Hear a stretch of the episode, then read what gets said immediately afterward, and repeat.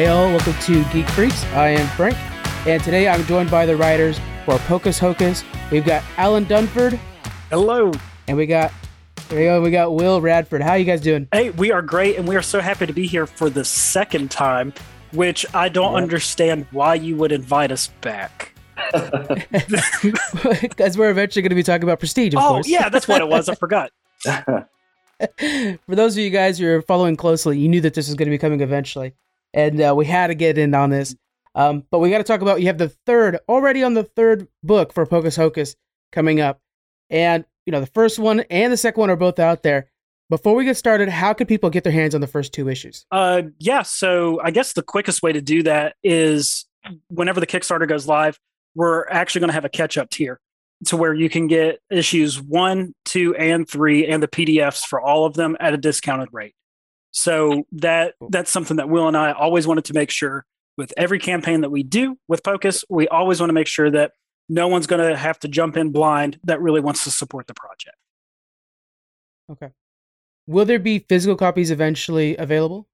Yeah, yeah, yeah. They're all going to be together. So yeah, they get the physical. It's it's but through the tic- okay Yep. through the Kickstarter Mhm. though. Okay, Yeah, so yeah, Okay. you get the physical for one, two, and three, as well as the PDF for one, two, and three, all in one bundle. So that way, oh wow, what a deal! yeah, it's Okay. awesome. we think anyway. sweet. Okay. Yeah, I Yeah. yeah. I mean, oh god, we've talked about it. It's so hard because what did we not talk about already? Yeah. But we have to bring up again the visuals on this this comic book is so eye catching that before you even read it, you're like, okay, wait a minute, black and white, magic's in colors, demons are in colors. I got to get in on this. Horace, this pink rabbit, sticks out like a sore thumb. Yeah. So right away, you're like, I got to learn more about this pink rabbit. Is it a hallucination? And then we learn more about him quickly. Um, yeah. So definitely check out those first two books and check out our interview. I'll make sure to throw that in the link, Okay, guys, in the in the description, so you guys can check that out as well. Um, okay. So what are we doing with Pocus going forward? We we could go ahead and talk about those first two books, right? Because at this oh, point, yeah, you guys should be definitely. in on this. He's made a deal with the devil or with a demon. Mhm. He's able to to control magic. Things are falling apart. The demon's got his own plans now, and he's trying to save his own butt. And so he's kind of got everybody involved. And now we bring in Emily, who is by accident and kind of due to her own curiosity that killed the cat, is now in this world with him. What is our plans going forward? Will, You guys want to share that? go ahead. Yeah. man. So I I like to think that this is the point when all of this stuff really starts to hit the fan Mhm. because we've had you know these w- these two issues and they are ex, you know exposition introducing our characters, the player, the or excuse me, the characters, the players, the game, all that stuff. And so going forward, uh, I think what you're going to be seeing is a lot of um, uh, forward moving action and a lot of um, this is the point when it's like we have the setup so now all the complications are starting to rain down on the Mhm. story and characters Yeah, so you yeah issue three is a very important one i think sorry yeah, def- no, no, definitely. Will uh, it, this one was the most important issue for us, in a sense of we felt like issues one and two, we were taking risks by telling the story linearly without really starting off with what we felt like was going to be a ton of action. You know, we like you said earlier, Frank, we want the collar to be the action, the magic, the splashes, all this stuff. Uh, but it's something that you'll notice in issue two. Pocus doesn't use any magic until the end Mhm. you know it's Mhm. it's all building the conflict and we didn't feel like having pocus randomly just throw in magic or throw in a fight scene with him w- was really driving our story forward so we feel like issue three is finally where we get to deliver you know because we've been kind of teasing issue one oh something's about to happen. Issue two we're really getting there. Because at the very end of issue two on the last page the last text of dialogue at the very bottom it just says continued in chapter three pocus and emily go to hell. So you mm, Yeah. know what you're about to get yourself into and we wanted to drive excitement just with the title alone with that chapter that journey to hell we've seen it in other comic books and other medium. Uh, to me it brings you know sandman and stuff like that goes to hell. Uh, was there any inspiration for you guys on how are we going to show our version of hell? Yeah so what we did we will and i we, we passed around some ideas. Uh, will i think what the first idea you had you wanted it to make it like a sleazy vegas yeah. type feel. That was that was one idea and then i think the reason why we decided not to do that um, as like the overall thing was because it was maybe a little too modern and it was Mhm. a little too like on the nose Yep. and would So- make maybe would make the comic feel like a completely different comic book, like in a bad way, like not the way that you Yeah. would want it. So there were there were a couple different ideas that we tossed around, and it did. I think it did does get a little tricky here because for a dark for dark comedy fans, this is like a playground. You know, there's all kinds of different directions like you can go with it. So we wanted to make the right choices as far as that stuff goes and i think ultimately the the what we discovered was the right the right choice ultimately is to make sure that we're being collabor you know collaborative with with brian and letting him you know put his creative input in there as well um so I, I would say it's kind of like an amalgamation of like our ideas and then brian's vision for it Yeah. So what Brian has done with Hell, with the concepts and everything that we have seen, um, and we're so excited to get this out to everybody because if you notice our main demon, he looks, you know, he kind of looks tree-like in a way with, with just Mhm. how his limbs are and everything. So Brian really wanted to piggyback off of that, and he wanted to make our version of Hell look ancient, like it came with the earth. So you're you're going to see a lot of crazy stuff. You're going to see different different topography as we keep moving forward in different regions and stuff. So it's going to be a wild ride, and we are so excited. just looking back at, at Brian's influence, you know, Brian, by the way, guys, for those just catching up, he did the drawings. Mm. Um, he was the one that basically designed the demon as well. oh, correct? d- no, basically to it, he did it. Yeah, we Yeah. we told Brian we needed a demon, and this is what we got.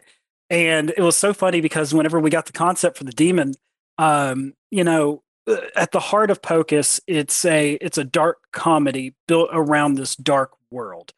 And we wanted to make sure that the lines that we thought were funny, that the demon was delivering, were funny.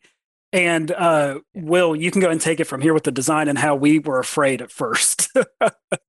Yeah, well, I mean, it's it just uh, that that's another example of, of something that was really tricky, kind of like hell, in the sense Mhm. that, like, you know, designing. Uh, well, I mean, as far as designing the demon goes, you know, there's always the danger of making him like too comical or too um, serious.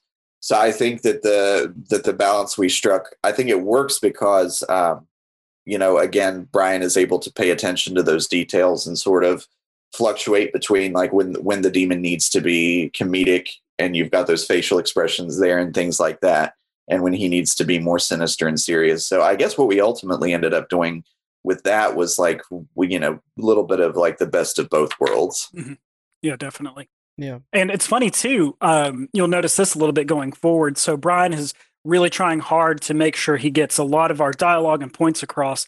Uh, so he's been using Disney characters as reference for for Mhm. self expression and everything. And it's just we we couldn't ask for. Brian's better than what we deserve.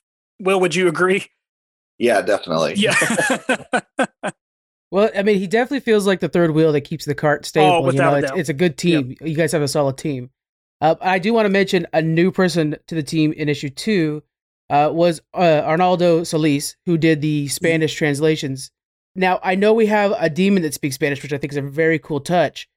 Is there any hopes for converting the entire comic book to Spanish? Um, for Spanish? Uh, yeah. readers? So uh, actually, the the scene where all the demons get ripped apart at the beginning of two, those were actually uh, that was a tier for issue one, where if you donated X amount of dollars, you got to get drawn in, and uh, Arnaldo's demon was the one that spoke Spanish. So That's that's, cool. actually uh, Naldo getting ripped apart.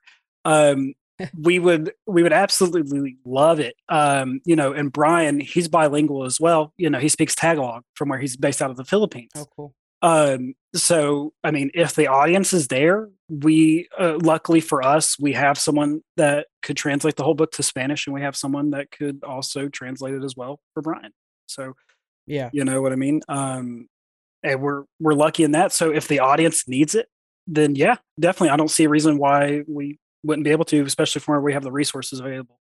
Yeah, that, I think you know, just spreading this this really cool comic book to more people, I think is really this is such a good book. Again, visually, it's so striking that I think no matter what you speak, you're going to want more of it. Yeah. so you might as well give them the dialogue as well. I absolutely love the fact that um, the di- the actual lettering is so unique in this book. Of course, we have the colorful letters on black background, and then we have uh, I well I can't remember the butler's name if we even have any for him yet. Oh, it's it's Ivan. Ivan. Yeah. Oh, His dialogue, his his lettering is iconic, runs together, capitalization in the wrong spots. It's fantastic. So, um, just such a solid team on this book, guys, and I hope you guys check out this franchise.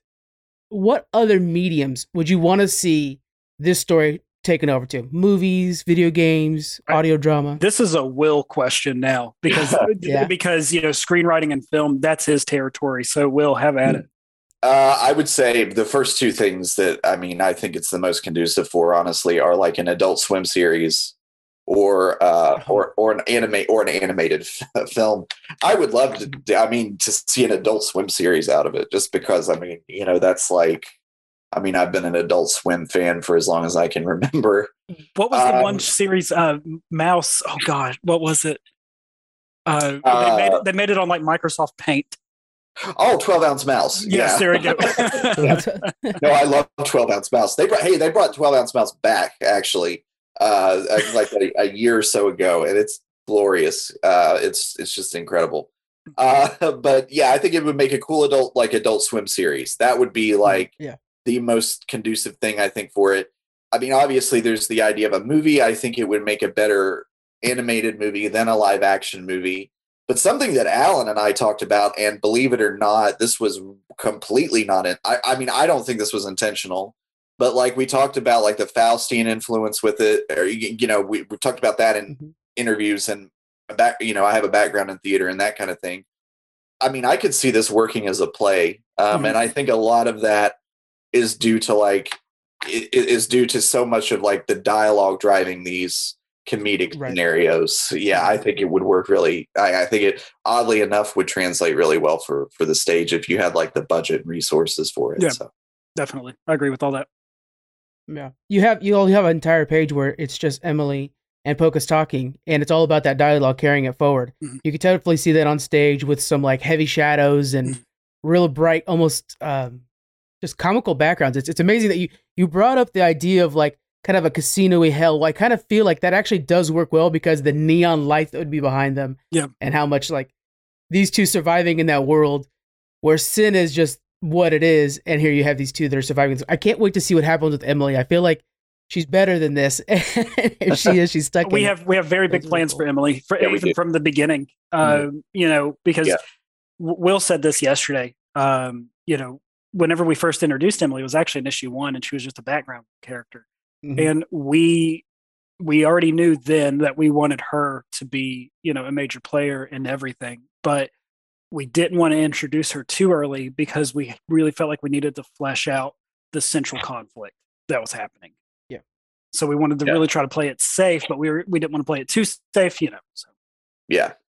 yeah, Okay, and then the other character we have to talk about, of course, is Horace the rabbit, the bunny. I guess the bunny out of the hat. whichever one you want, Uh, yeah. yeah. what are your plans with Horace? Because I feel like again he's a big mystery box, and I can't wait to see what happens with him. Is there anything you could reveal that's going to be going on with Horace? Um, so we are going to dive into Horace's origins. Um, Okay. yeah, we're going to start with there. It's going to be a side story at the end of issue Nice. four, starting off. Just something fun for the reader after the the comic is, you know, issue four's reached its end, and then there's going to be a couple extra pages. Uh, Will, what do you want to say about Horace? Well, I think that, um, and, and I mean, I think that we expected to get questions about Horace Mhm. after the second issue came out, and because he's just such a memorable character, I think Horace functions honestly best, uh, almost as like a, what is that? Uh, the uh, like the primitive squirrel from Ice Age. Uh, I can never remember the name. Oh yeah, the acorn. It's like um, um, I don't remember it, but yeah, it's like yeah, Yeah. yeah, it's like Scratch or something. I, I can't not Yeah, yeah, yeah. but yeah, yeah, it's it's kind of like that in the sense that it, he's one of those characters where even if he's not really part of even if he's not like right at the center dri- part of, as part of the engine driving the story forward he is like a memorable iconic sort of character from the franchise. So i don't know. I mean i i do want to do i mean the biggest thing as far as a future for him is to get his backstory out um you Mhm. know and and we're we're having a lot of fun with that. Mhm. but uh i mean i i don't know. I think i think he is uh, i mean he's pretty much our mascot for this series. And i think that it's okay for him to to just exist as that because he's kind of the general character that everybody um, loves. You know, Yeah, and um, you know, in the preview pages, um, we on the on the Kickstarter we show that Horace actually talks, and he's able to talk. Yeah, talk. I wasn't sure Yeah. if you wanted to reveal that Yeah, part. totally yet. fine. Yeah. biggie. It's going to Yeah. be. It's going to. Those pages will actually be in the Kickstarter. Uh, the preview for it, so everyone can see that because we wanted to go ahead and just show it. Why not? You Mhm. know, Yeah. it's so much fun. We want people to see that and be like, "Oh, we knew there had to be something else." yeah, Uh, because the idea is that Horace doesn't like Pocus, Pocus doesn't like Horace, but Horace loves Emily and wants what's best for her in Yeah. all of Yeah. this. You know, so we really liked that driving force with everything. yeah, God. I, le- I I can imagine like children's books with him in it, and the idea that he's like Yeah. animated shorts. Like he's it's a really good character to kind of just drive the entire franchise and and IP and everything forward. Uh, he's a really great character in that way. Uh, this is going to be really great. I can't wait for everybody to get their hands on it. What are the tiers that we can look forward to if people want to get involved? Yeah, definitely. So, um, you know, I got the Kickstarter pulled up right beside me in case you're going to ask that question. Yeah, always. um, the one of the biggest things that we are happy about with this Kickstarter campaign, aside from the catch up tier, um, there's actually another Bad Bug book running right now called Bearskin. And if you Mhm. back Bearskin and Pocus, then you actually get a free ash can of the new book coming out from Bad Bug called Ragnarok. And that is about a rock band from Asgard. yeah, I think that's the best elevator pitch for it yeah, it really is. um, so you know, one of the the big things that we've seen a lot of success with, and you know, we can't take any credit for this, is Kit Wallace's uh, variant covers that he's done for us. Mhm. Uh, so we actually made a tier called the Kit Starter tier, where we're letting people uh, get issue one, two, and three of all of his variant covers that he's done for us so far. Um, so we're very happy with that, and plus, we're both wearing our Kit Wallace Horace T-shirts right now yeah. which both those are obviously all those are going to be available on the kits kits I can't I'm saying kit starter the Kickstarter as well. Um, but you know uh, I think the other thing too the the tier with all the all the variant covers we're really happy with that because we have all these amazing artists working on these and we we really couldn't ask for a better team and we're so happy and fortunate that they actually want to work with us. So i don't know their level of sanity really but they they decided to to take us on and we're we're real happy about it yeah. Yeah. They put all their sanity on the page. He's, you could tell. Yeah. You could tell the team when you just read this. yeah it did as far as like you know we let people kind of plug and play make their make their own thing but um the the big things to talk about are obviously the custom magic wands that we have available uh we're gonna Right. would burn your name into it uh the custom soul contracts fun for the whole family so Yeah. you can uh, you can put anyone's name you want on that and then uh will and i will do the rest and then of course we have some custom dice bags uh because i obviously want them but right, right. yeah, and then you know we're we're doing face masks as well. We we had those on issue one campaign. We're bringing them back. Uh, patches, Mhm. and then the last thing that uh, I'm going to hand this off to Will because I think originally, yeah, it was both of our idea, but Will was the one that really was like, "This is a fantastic idea. We have to move forward with it." And that is the black and white version of Pocus Hocus three. So, Will, do you want to talk about that then? Yeah, well, I mean, the idea behind that is um, just letting Brian uh, Belando's artwork speak for itself and kind of stand on its own um, to uh, to really strip it down to like the essentials and uh, show how you know his illustrations and composition move the story forward um, as much or maybe even more so than what we are writing for it in terms of dialogue and story and that kind of or you know and action and that kind of thing. So um that that you know the, this uh silent movie is something that keeps getting brought up whenever we talk about uh brian and and that i mean that is the highest compliment. I mean I, you know as you can see behind me you know i mean i'm a Yeah. big big fa- you know fan of uh, silent film.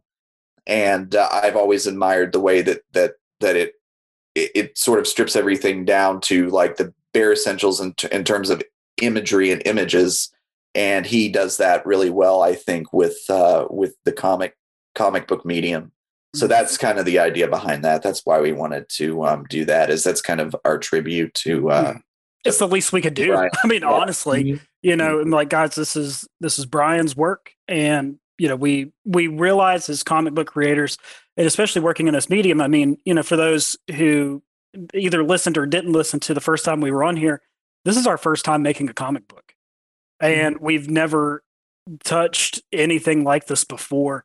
And to have this team behind us, we were, you know, to, Toy Story, right? You saved our lives. We're eternally grateful. Yeah.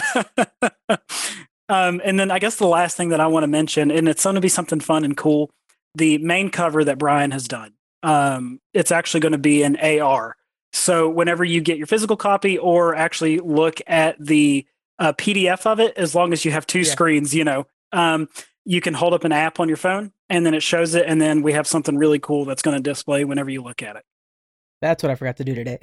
I knew there Oh, okay. something- Yeah. Well, it's setting in your email. So when you're Yeah. ready, I would. go for it. I downloaded the app. I just have to actually do it now. I Yep. forgot to do. Yeah, it's super it's super fun and cool. Um and then I think the other thing, you know, before we go ahead and finally close off this part, uh the trailer that we were able to have for Pocus where we kind of give like an animated short. We were so happy with that. So we hope everyone checks that out too. We'll have a link to not only the Kickstarter, but we'll make sure the trailer there is there as well in the description, so you guys can just click on it and go. Um, do you guys ever intend on releasing some of the rough drafts for this uh, comic book, especially like in the Demon and stuff like that? Uh, what do you mean? Like uh like, Like a rough concept script or Oh yeah, so um we actually were talking about that whenever we release our first trade. Okay. So we were kind of maybe like that would be like another incentive for people to want to back it. So we have concept art thrown in the back and everything like that too. Yeah. When I you were mean, yeah, mentioning, we- Yeah. Yeah, and I mean we can make that work. I mean, I have a uh, a, a wonderful eleven by seventeen photo of the uh, of our of our demon Mhm. framed that's that's hanging in my in my uh, in my office. That is the concept art, you know, the Mhm. original design for that. Um, so my point in saying all that was that I mean, if it's if it's good enough to be framed on its own, I, I feel like we could definitely do that with the series. There would be a lot of cool concept art to, to Absolutely. Yeah just as you were saying, like making sure that Brian really, you know, gets the attention he deserves. I thought that would be like, hey, that's a really cool way to Yeah. kind of share it as well. Um, can't suggest this comic book enough, guys. I, you know we interview a lot of comic book writers, and there's a few of them that I'm like, okay, not cream of the top. They're all amazing, but there's some of them that I'm like, I'm invested, and this is one of them. So please, please, please do yourself a favor, follow this Kickstarter, get in there, and um, just get something. Get something, even if it's the PDFs. Whatever you can do, make sure you get. I'm going through them right now on the side on the second monitor, looking at it Yeah. again. Um, it is totally worth the grab, Well, thank you, Frank. We appreciate it, man. of course. Yes, thank you, thank you. All right, guys, we are going to be moving on to The Prestige.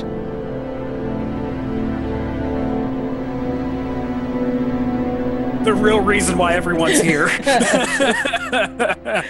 All right. Um, why don't we start with this? Will, I think you're the, you're kind of the expert of the three of us on this. Can you give us a quick rundown of that story? If you could try to do this story quickly, let's see how that would sound. Right, yeah, uh, no kidding. So the Prestige, uh, okay, in a nutshell, it's about two rival magicians, and I'm afraid to say too much about why they are rival magicians, um, because even though that all of that is established at the beginning of the movie, it's still part of the the journey, you know. Mhm. And so it's about uh, two rival magicians in in Victorian era, um, in Victoria era era England, I believe that would Mhm. be I so. England. Yeah. and London. Yep. London, right, right, yeah. So um, basically, the way they are one upping each other is through obviously through magic tricks, and one of them uh, develops a uh, a magic trick that is, uh, we'll say, like the least showman of the two. Uh, develops a magic trick that just blows everybody away. Yeah. and that kind of lights a fire under the other one, played by Hugh Jackman. And To- and that, Yeah, that- to really that figure that out. And that's really it. Yeah, that drives everything. Yeah, yeah. Yeah. So that's the general story for it. It was directed by Chris Nolan, who you know we all know from The Dark Knight and the Batman movies. Um, and I think it's one of his better movies and one of his most underrated. So Why do you think this movie is so underrated? I think, you know, we talked about this ahead of time. I, I think because it came out after Batman, because Batman came out 2005, this came out 2006. And then we had, of course, the infamous, uh, the sequel after that, The Dark Knight, Dark Knight. yeah. came out, yeah, 2008. you know, and Mhm. I think that this one just maybe got lost in between there. Lost in the shuffle. Yeah, Yeah. it was right as I, I guess Christopher Nolan was really starting to establish himself as a bigger name director, going from like Memento is what really launched Right, everything. But then, but yeah, then Batman, of course, is a huge deal. And he, what he almost did was in between the two Batman movies, it's like he came in and he made this little. um It's not a little movie, but I mean, it's a it's a passion project. I Right. think the subject it's very that that isn't hugely interesting to a lot of people, although interesting enough in the sense that I think everybody is is interested in magicians in some way, shape, or form. So I mean, I think yeah, I agree with Alan. I definitely agree with what Alan's saying that it that it flew that it got lost uh, in the shuffle between the two Batman movies. But uh, I also feel like it was just more of a, um, you know, like you owe me this from, from Christopher Nolan to the Right. studio. I kind of had that vibe too. Yeah. Yeah, it's like okay, we're gonna. My, my brother and I are gonna, you know, because I think the, his brother wrote the script with him. So I mean, was- yeah, this is uh, this is based Yeah. off of a book called The Prestige. Oh, That was that actually down. written by yeah, yeah, that was- that book. yeah, Yeah. that was written by Christopher Priest. I think it came out in '95. Okay. Um, but the book kind of follows the same premise. I haven't read all of it. I'm actually in the process of reading it because, you know, I was trying to do my homework for this, and I was Yeah. like, oh, okay. There, I didn't know Yeah. there was a novel with it. And um, yeah, it's it's structurally a little bit different, but fundamentally the same. Where this this movie, you know, and I'm sure we'll we'll get into it. Uh, actually, I I guess we're going to start talking about the beginning of the movie, right? Right. Yeah. Yeah. I just wanted. Uh, yeah. Uh, kind of like Yep. going into the production part first, and then we'll go into Okay. because there's so Alright. much to it, and, and you're you're bringing Yeah, up there's so much. structure. The the Yeah. book has a, a does it have like a more of a mainline stru- structure, or is it all over the place like it's this? honestly it's it's honestly about the same as the movie um it's Yeah. told through letters but the people Yeah. reading the letters are different Yeah. interesting. Mhm. Yeah. I, I know none of this about the novel. Um, i got I- you I- right. Well, I mean, I, I think that the, but I think the structure is an interesting aspect of the of the film too, because I mean, this is a this is a typical, you know, Christopher Nolan sort of device almost. Of what I want to say, mm-hmm. like playing with linear time. That was a big thing in Memento, and it's tempting, I think, for people watching it. the big thing in Memento. It was Memento. Yeah, you I know? was yeah. I don't want to cut you off, but yeah. I mean, yeah, yeah. But I mean, I, I think people like people watching it might be tempted to kind of scoff at that and say, "Oh, this is just a a, gimmick." He's he's you know kind of just ha- half-assing, so to speak, to kind of um, to make his movie. You know, but I Yeah. don't think that because I think that the the I think what he's doing is he's warming you up early in the movie, almost like training your brain to to to focus on this, you know, Yeah. so that you can kind of follow you know the developments as they go along and and it really it's a device to suck you into the story more and, and immerse you more in that world yeah so definitely yeah Yeah, we have multiple narrators basically telling each other through notes, notebooks, and and that reveal that we get later on in the movie too, that it's like this is to you, and then the, the other reveal mm-hmm. that comes like Yeah. twenty minutes later, like this one's to you, and it's like oh my god, every time Yeah. Yeah. goosebumps. yeah so it was, it was so cool because rewatching this you know i haven't watched the movie in years and then rewatching it for this it was one of those things where just completely blown away Yeah. uh, Yeah. you know i forgot just the structure of it and then how fantastic everything was with it um, and it really does wrap you in and especially when you notice little little subtleties like Yeah. you see hugh jackman's character walking with a cane Hmm. at one point and you know you're like why is he walking with a cane and of course it's revealed you know half an hour later yeah yeah yeah yeah it's um yeah i mean as far as the reason i mean other than the ending which um is not the big reason why i love the movie so much i just have a big defense of it because i think it gets a bad rap. But like my the big reason why i like i love the movie so much is because its sense of atmosphere. It is so atmospheric and it's Yeah. so like just effortlessly like creepy and and for like just foreboding and um i i really have this this movie has a special place in my heart because i saw it when i was a teenager and all my friends were were going to see saw too and um alan is laughing because if you know Yeah. me personally i have a profound psychotic hatred for this. We're reviewing that one on the next interview. yeah, we'll do it on yeah, Pocus three. We're doing uh we're, we're doing Uh, this, Pocus four, we're doing this all review. no, we're not because I will not rewatch any related to Saw. But but they, but they okay, so they were went and saw Saw two. They thought that they were sneakily going to drag me to it, and I said no. I'm Yeah. forget you guys. I'm going to see the Prestige. So I went and I saw it by myself, and I so I'm in the movie theater, and there's like maybe five or six other people just scattered throughout the theater. And when you hear that, like on paper, you're like, okay, that's like the most depressing thing in the world. But sitting there, it was it was magical because the whole movie, you feel like you feel like you're watching something you're not supposed to, and like so much. Yeah. and, and there's just this this very almost like secret nightclub vibe of the whole movie you know where it's where it's just like i mean i don't mean like rave nightclub you know what i mean but it's Yeah. like Yeah. part of this yeah like you have to say a code oh to get in the door. Yeah. right yeah exactly like like you know and that's what the movie feels like and it's it was just added to the whole experience being by myself you know strangers people i didn't know just you know we're all having this this really atmospheric you know um eerie experience together it was just a Mhm. great movie going memory that i have What a terrible movie to watch without your friends and then leave and be like, I must talk about this thing so much. yeah, who am I going to talk about it with now? Yeah, yeah well i mean they're all talking about you know uh they're all talking about like torture and Yeah. uh you know all of these different horror movie cliche devices and i'm just like man you guys you guys missed it and you don't even know because i Mhm. mean the prest- i mean the prestige was really a great film and i was not even expecting it to be when i went and saw it i was hoping you know it's like well this christopher nolan guy i like batman and memento i'll go check this out and I wasn't prepared for how much I was really going to like it. Um, because atmosphere is everything to me, and that movie is like, I mean, it's very, very like you could cut the atmosphere with a butter knife, you know. Yeah. it has this really cool thing, and I, and I like it. Like I feel with um, stand-up comedians have the same thing, where there is this subculture of stand-up comedians like this. There's a subculture of magicians where you're when you're in their world, you're getting sucked into it right away. And like when they, they track that one guy who's hiding the fishing the fishbowl the whole time, and then Yeah. they're discussing like, did you see this trick? It's amazing. It's like they're geeking out in their own very unique, special way. And so being invited to that uh world is very cool.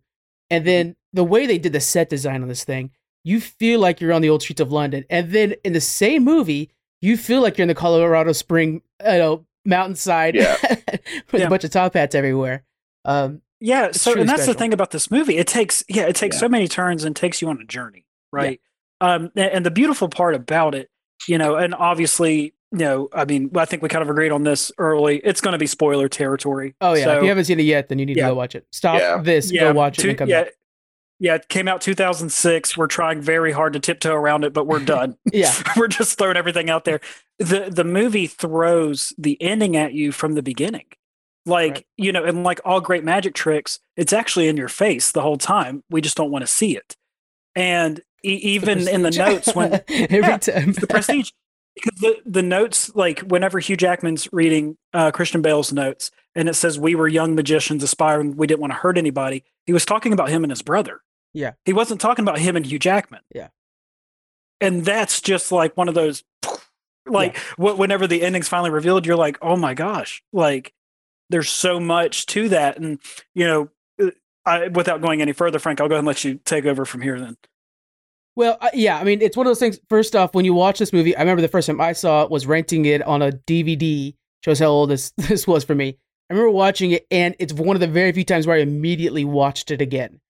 And oh yeah you just, I mean, because it was like I have to see this again. Um, Book of Eli was that way, um, and so was uh, Guardians of the Galaxy. Not quite the same mistake, but I had to see it again. wait, same- yeah. um, the opening shot is of those those top hats in the forest, which is such a weird establishing shot for this movie that you're going into. Until you see it again, and then you're just like, "Oh my god!" They're telling you immediately what's going to happen. And yeah this first phase, kind of into the first act a little bit, we're building up this rivalry that feels so grounded. Two magicians trying to just make a buck in a very tough world. They're they're act they feel like real humans, and it escalates quickly. But that first act up to the point where, well, let's go to the point where Hugh Jackman's wife dies. At that point, who are you kind of siding with this conflict? Do you feel like you need to side with anybody? See, and I think that's the beauty of the movie, right? Um, because you kind of get established early on. Both of them have their Right. own personal gains Yeah. and goals for where they want to get to, and you don't really root for either one of them. Yeah. Like you, you Right, want yeah. the, yeah, it's weird because it kind of turns it on its head. Because originally, you know, I remember going into this, you're like, oh, I guess they, they might work together to make the best magic trick. Because like like you guys, I went in not knowing what this movie was going to even be about, and I was just completely blown away. Yeah. You know? Th- I think this is an entire movie about turning things on its head, on, on their head, Mhm. and uh, reverting ex, or you know, defying expectations and all of that. The I think the point at that point uh, in the movie is that it was an accident. We empathize, we understand as the audience, and we need to be able to see that you know from their point of view as well, and how it's going to motivate this rivalry and that kind of thing. So we understand it on both levels, which is really, I mean, I think which is really great writing. Yeah. The whole reason why the ending is so good for me and it works so well, and I think it's been misunderstood by so many people, is that when it comes to defying expectations and turning things on their head, eh, the prestige, the prestige is is a disappointment. Yeah. Like that's the whole, that's the whole point of the movie. Like the prestige they is tell a you that so many times in the movie too. yeah, They tell you like, like you want it's the final uh freaking line in the movie, which is you know you want to be fooled, Yeah. and that's that's the point. So if you so the reason why people end up being so disappointed by it is because spoiler alert, alert the big reveal is that this magician played by Christian Bale has made a clone of himself Mhm. uh, with Nikola Oh. Tesla, so that it looks Hugh like- Jackman made a clone of himself. or yeah, I'm sorry, I'm Yeah. sorry. Uh, Hugh Jackman made a made a clone of himself with uh, you know Nikola Tesla. Which is the craziest uh, sentence ever said. Yeah, I know. Yeah, it is. Well, no, wait, wait a second though, because it was Christian Bale. Christian Bale does it first. No, Christian No. Bale had a brother. Christian Bale was the twin. yeah. He never. Yeah, he was a twin all along. He just never revealed it. Oh man, could that have been a clone though? yeah, No, because he says he tells see, it, we can't we can't go over this movie linearly. That's just not how this is going to work. Okay, let's just Yeah, geek yeah. out. I think that's our Okay. best bet on Yeah, this review. There we Okay. go. So yeah, because in the notebooks too from Bale, uh, he's saying, yeah, he's telling Jackman that I never went to you to United States, so that that can't be a clone. That has to be his brother. Then. Okay, okay. Yeah. So I am I that I completely missed that that Mhm. detail of the movie, and this has been going on for years. Yeah. Uh, wow. Okay, you learn something new every day, but still still reinforces what I or you know what I'm what what I was saying about the ending in the sense that you know the people the audience that's disappointed they want to see some kind of practical explanation. Yeah. And the, the the the idea that there's a clone here that's allowing them to do the trick, and eventually, if I remember correctly, because now I'm not sure. the the machine, the Hugh Jackman gets a hold of a machine that can Yes. do it repeatedly. Yeah. Yes. Okay. Yeah. So the the I like so the the idea there is that that's too much of a. I mean, for audiences who oppose the ending, is that that's too much of a sci-fi you know twist. But it's not really about like the the, the it's the Hitchcockian twist or the uh, you know the the sci-fi elements of the movie. It really is. Uh, it establishes itself as a movie about loss yeah, and uh, you know uh, uh, grief. And cost. and that, hmm right. Yeah, yeah like right out of the gate end of the first act however you want to describe that. And um you know becomes also becomes a movie showing how rivalry and revenge folds in on itself. Yeah. you know which all the great revenge movies with the exception of maybe kill bill you know that Well, yeah. Dude. Yeah so i mean it, it's if you look at it from that angle the, the i think that it and you open your mind to that the ending is a lot more satisfying Mhm. it's just you kind of have to look at it from a perspective of like what is thematically like what is this movie really trying to do what is it really trying to get at and if what i'm saying sounds like too depressing like oh loss grief blah blah Oh, blah no. it's like well i mean the first five minutes the movie is like so dark Yeah. like right out of the gate you know so i mean Yeah. it's like it's not it's not a happy film to begin with you know and i think that that was always my my angle and my whole spiel with the prestige was and why i liked the ending so much i felt like it was very misunderstood.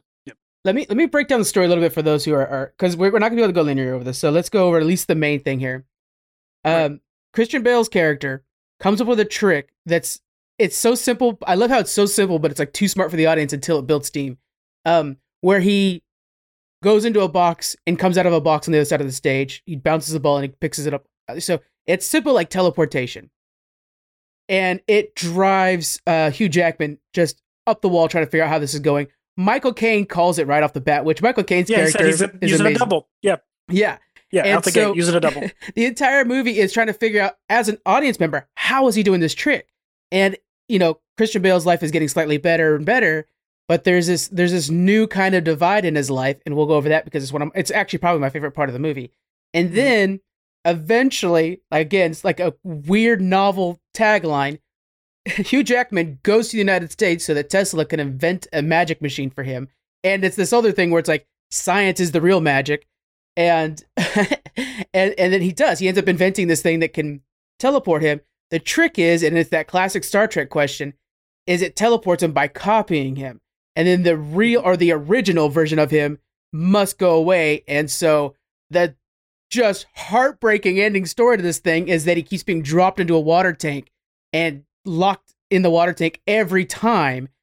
Yeah. drowned to death, which is how his wife died. yeah, it's real poetic, right? Yeah. Yeah, Well, and I, okay, so speaking of the poetry of that moment, early on when he starts doing kind of the same thing where he has a guy that looks like him and and and it's this drunk and stuff like that. Hugh Jackman is not Yeah. satisfied because he's like, I need to be there for the clap. I need to be there for the prestige. And Michael Yeah, Caine, so again, the only is- person with the actual sense in the Mhm. situation, is like, that's not what it's about. It's about the build up, much like the movie. It's about the Mhm. build Right. not the prestige. Yeah. So good. yeah, and so and that's the thing too. You know, Hugh Jackman's wife. You know, we we talked about it. She she dies early on, which is the real motivator and the real. uh you know, and I, I guess the more we talk about it, you, you kind of do root for Hugh Jackman at first At first. yeah. because Christian Bale looks like you know he he killed his wife and won't own up to it Yeah. because they ask him what knot did you tie Yep. because he tied the knot to he didn't tie a water knot which means that it doesn't come loose in water it actually tightens up so then you know I, I want to interject real quick because I, I wrote down that piece of dialogue. It's one of my favorites. Hugh Jackman asks him at the funeral, Mhm. "What knot did you tie?" And then Bale answers back, "I keep asking myself that." It's one of those things where it's like it's such a tragic and, and shocking moment that you forgot. It's like when you're driving and you get in an accident. It's like I, I just Mhm. couldn't even tell you. And it's like, man, Yeah. the way that's weighing down on both of them is amazing. Yeah. Right. because we don't and also as an audience we don't know if it was Christian Bale or his brother Yeah, that's true. who tied the knot Yeah. like we, we I didn't think we about that, so he might know. actually not know in that situation. Damn. yeah in, th- in that situation he may not have known Yeah. because This is like, yeah. yeah. this is blowing my mind. This business about because I have gone for years thinking, you know, even up until this conversation, that Christian Mm-hmm. Bale met with Nikola Tesla and got a clone made of him. No, I- he kno- it's, that's why Hugh Jackman was that. That's the the duality between them because the trick was so simple Yeah. yeah, that Christian Bale legitimately had a brother, and it's thrown in our face from the beginning. Whenever they uh, go outside and follow the Chinese magician, Yep. and he said that's an act. Okay, Christian- okay, yeah. all- right, all of that, but, but in my head, I did not connect that Mhm. as being the linear timeline part of the like. Yeah. I- in my head, I did not connect that as being before. Yeah see, that's why Christian Bale. Yeah, what I that's why mean. Christian Bale could spot because he's like, I'm the same. You know, I I have a brother, or I'm always have an act Mhm. that's Yeah. going on. So that's why he was able to spot the the Chinese magician's real secret is that Wow. he's not really a feeble old man. Yeah. The, Yeah. the emotions are all there. I mean, the clone part, clone or not, that part is the emotion that follows afterwards all there. One of my favorite Right, things yeah. about the movie is the fact that the wife again calls it, everybody around them is calling it.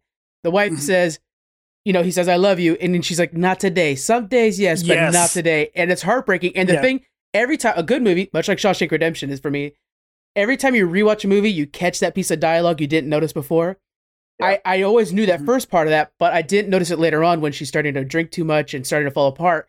And he says, I love you. And then she says, Today you mean it, which means the days you don't mean it is, makes it even harder. And it's like, oh, that's freaking. Yeah. This poor woman could Yeah, not survive in this relationship at all. It's so hard. Yeah, Yeah, Yeah. and that's the thing, you know, there Christian Bale's character is leading a double life by having two of him. And one is in love with his wife and daughter, and then the other one is in love with Scarlett Johansson's character who became Hugh Jackman's assistant and Hugh Jackman, you know, is selfishly s- you know, they he was already growing to fame. He was doing great and he said, "No, I have to figure out his secret," and then pushed her away.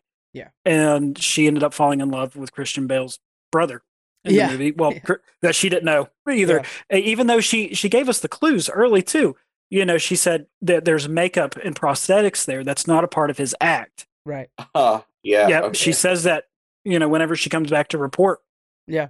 And uh, Yeah. one of my favorite lines too is um, when she reveals to Bale, "I'm pregnant," and the first thing that comes out of his mouth is, "We should have told Fallon, somebody who she just Yeah. met," and it's because Fallon is Yeah. probably the dad. Yeah, Fallon's the real. well, actually, we father. know he's yeah. the dad because it was the "I love you," you know, Yeah. same. Yeah. And then, um, Wow. yeah, Yeah. It's, Wow. and it's just, oh man. Okay, so Will, are you okay? I know Will's kind of going no, through re- yeah. Well, I mean, but but that's that's an example of of how great this what- movie Yeah. is. Yeah, and I mean what it does and what it's what its point and what Christopher Nolan does as a, so well as a filmmaker is that yeah, I mean st- stuff like that that flies under the radar the first second. I mean, God, I don't know how many times I've seen the movie and it's flown under the Mhm. radar. You know, you come back to it and then you notice notice it and it, it's a different movie. You Yeah. know, I mean, and it's like that's another reason why the nonlinear timeline stuff works really well with Yep. this. Yeah. Um yeah, I I don't know. I'm I'm a huge fan of it. I I think that I, I wanted to mention just a couple things just about how I think it ties into Pocus Hocus because we we uh, I mean we cite it as an inspiration and Mhm. and Alan and I have talked about the movie uh, many many times Since we were in our- high school. Yeah. yeah, our love for the movie yeah. many times. I don't know if we've ever directly discussed it in, in its relation to to Pocus Hocus, even though we've always just known that it's an an influence. So, um, a big hero of mine is uh, Roger Ebert, the film critic Roger Mm-hmm. Ebert. I learned a lot about just the the language of cinema and movies from him uh, when he was alive. And I read uh, his re- review for this movie. He was another one uh, that was not a fan of the ending. And he writes briefly in his review for the movie when he wrote it, he said, The pledge of Nolan's The Prestige is that the film, having been metaphorically solved in two, will be restored. It fails when it cheats, as, for example, if the whole woman produced on stage were not the same one so unfortunately cut in two. Other than that fundamental flaw, which leads to some impenetrable revelations towards the end, it's quite a movie. Atmospheric, obsessive, almost satanic. And that's always struck that's always stuck with me even before Pocus Hocus ever became that that section of his review for the movie because that is how the movie feels and it's not a horror film. Mhm. It's not a creepy I mean it's not really a a thriller not in any conventional sense. It really is a drama about loss and and grief and disappointment in a lot of ways. But it feels it very very scary. I mean, I felt very uneasy watching it the first Yeah. time and I still I still do feel uneasy when I watch it. It's got this like not playing around kind of atmosphere. Yeah. But I mentioned the, just real quick the satanic thing, ano- uh, you know, which obviously ties in Pocus Hocus.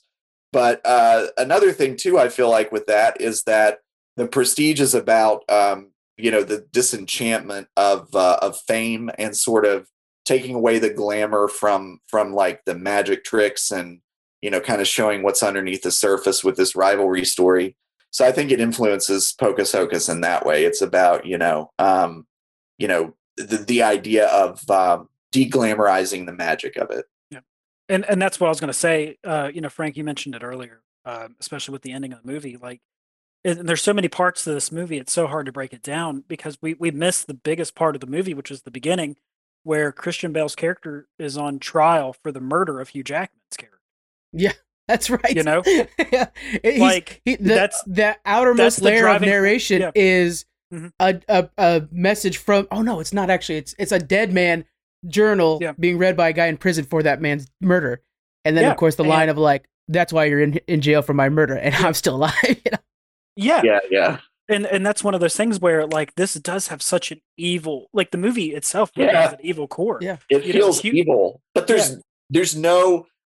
I mean, science fiction twist aside, Mhm. right? Mhm. With the clones, There's Yeah. like no, there are no like ghosts or demons or you know anything like that. It's really a masterpiece of atmosphere. Yeah. Like it's it's so like just thick with dread. Um, yeah, I'm a big fan. It's like a Yeah. Guillermo. It's like a, it's like if somebody told Guillermo del Toro to not use any prosthetics. It feels like that. You know, it's got kind of that Yeah. like Yeah. setting up a world and then like sinking you into it. And so, uh, man. Uh, okay, so I have a quick question for you guys. I want to make sure we get out there. Which brother ended up with a daughter and free at the end? Because I always thought like how truly tragic it would be if it's the one that loves her that's stuck inside, and the one that loves magic is No. outside. It's it's the um the one who's actually her father. Is the one outside? Oh, the thank one God. that okay. Yeah, because um they they say it at the end whenever he's being uh taken away to go to the gallows. Yeah. He he keeps saying, "I'm sorry. I, I did not mean for um I can't remember the wife's name. It slips my mind right now. I didn't mean for her to get hurt because of my actions, stuff like that. Because that was the one that loved Scarlett Right. Johansson was the one that was being taken away. So that's the only silver lining I Right. think to the ending, really. You know. And I, I think another hint to that too is that he has that ball at the end too when he's when he's being hung. It's kind of like my last magic trick. Um, Yeah, yeah.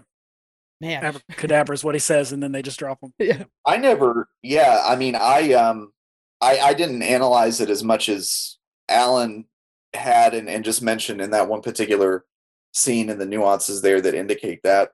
My gut reaction was that whoever, keep in mind, operating from the perspective of like this is a, a clone from Tesla Yeah. and not his twin brother. Yeah. I just got the vibe that the the uh that the not the biological father got Mhm. the daughter and Yeah. that this was something he felt obligated to do and also carry out the vengeance against Hugh Jackman at the end of the film uh when he when he shoots him Yep. um you know i so like that's the you know i i always just got that that knee jerk vibe but i mean it sounds like you're you're saying Mhm. that there's a scene that that spells it that not Yeah. spells it out for you but gives you enough to work with so that you Oh yeah, it's definitely Yeah. yeah. yeah, It's the Yeah. it's the biological father. Yeah, that's the that's the big silver lining. yeah. okay well that's um, that's cool that, that's this one There we go. Right. Yeah. Another piece of like kind of the horror vibe is once Hugh Jackman has his new trick. a- Again, guys, he's just killing himself every every night, right? Yeah yeah he the whole another thing to the horror vibe is that it's an entirely blind crew which is that Yeah. mystique around his So magic cool, trick that's just right? like oh my god could you imagine being a person who heard about that like if you were actually like there in that Yeah. movie and just like well i must see this trick then because and there's only one trick there's not a lot of tricks it's the one trick you're there So, Isn't and that's that- the thing. Can we uh can we also mention this before? Uh, sorry to cut you off, Will. no it's Um, not go ahead you're fine It's uh, Hugh Jackman could have cloned himself and kept one clone to do everything with him. So he would have, you know, we'll, we'll call him. Yeah. He could have had a twin brother himself. Yeah. But he wants all the accolades just for himself. He doesn't even want to share it, even with a direct copy of himself, Right. which is why he chose to kill himself every night. Yeah, and I mean th- that is a huge character difference is established early on. Is that Hugh Jackman has the showmanship, but it's almost like Christian Bale's character has the uh the I want to say like the the brains or Mhm. the um the uh like the mental precision to develop these tricks. Uh so so yeah, I mean it that's that that reinforces that those character dynamics too is that i mean you know christian bale he like he's he's kind of a mod not he- he's kind of like a modest um he's not enchanting not magical kind of you know no nonsense guy. And then hugh jackman is very sort of theatrical and and narcissistic in in a lot of ways.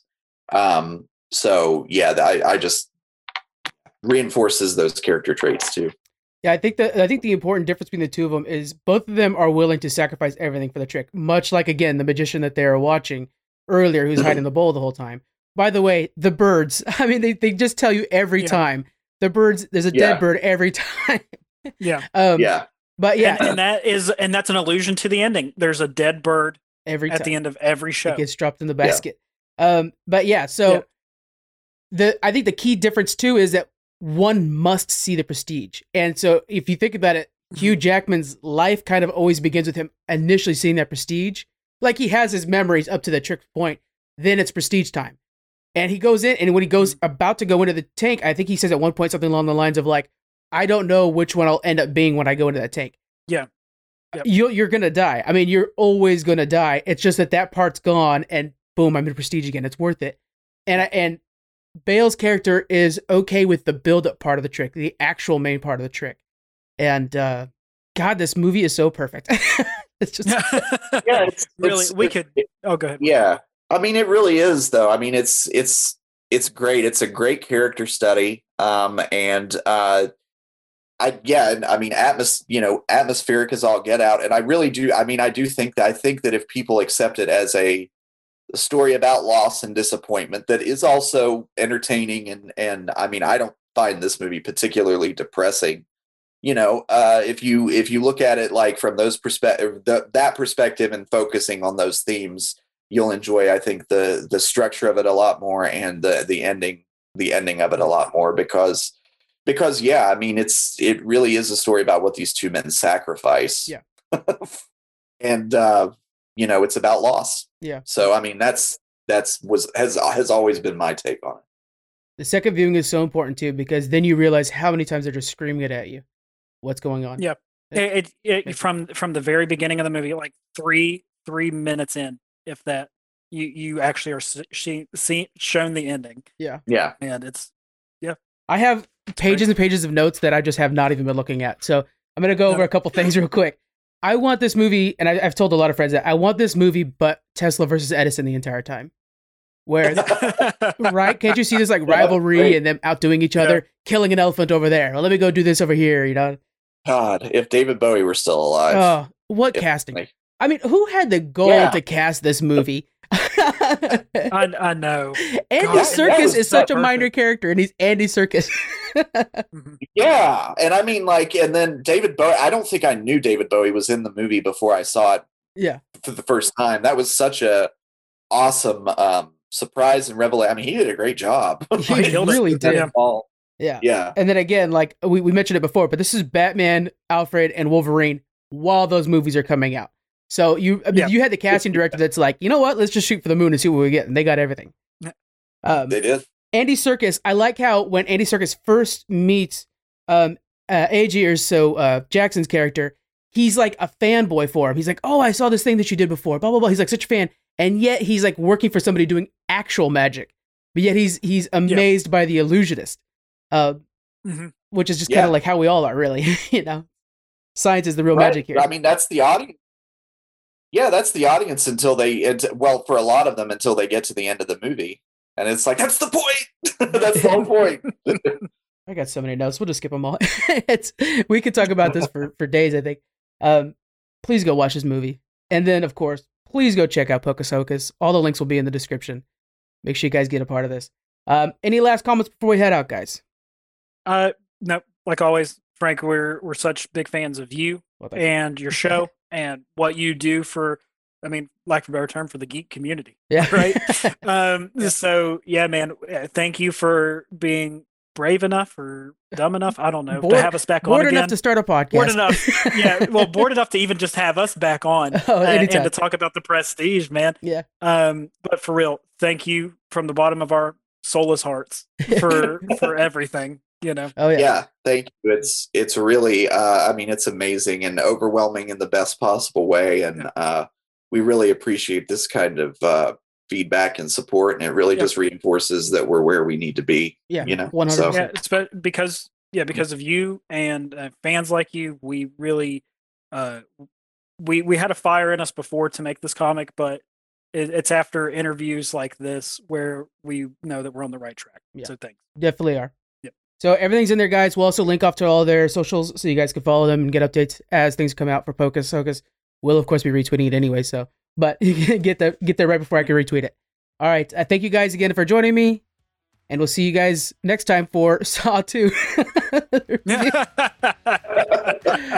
oh please god no i can't I, All right. Yeah, we're doing it for Pocus Four. Will. Get right ready. okay, I'll, i will i will get not enough alcohol in the western hemisphere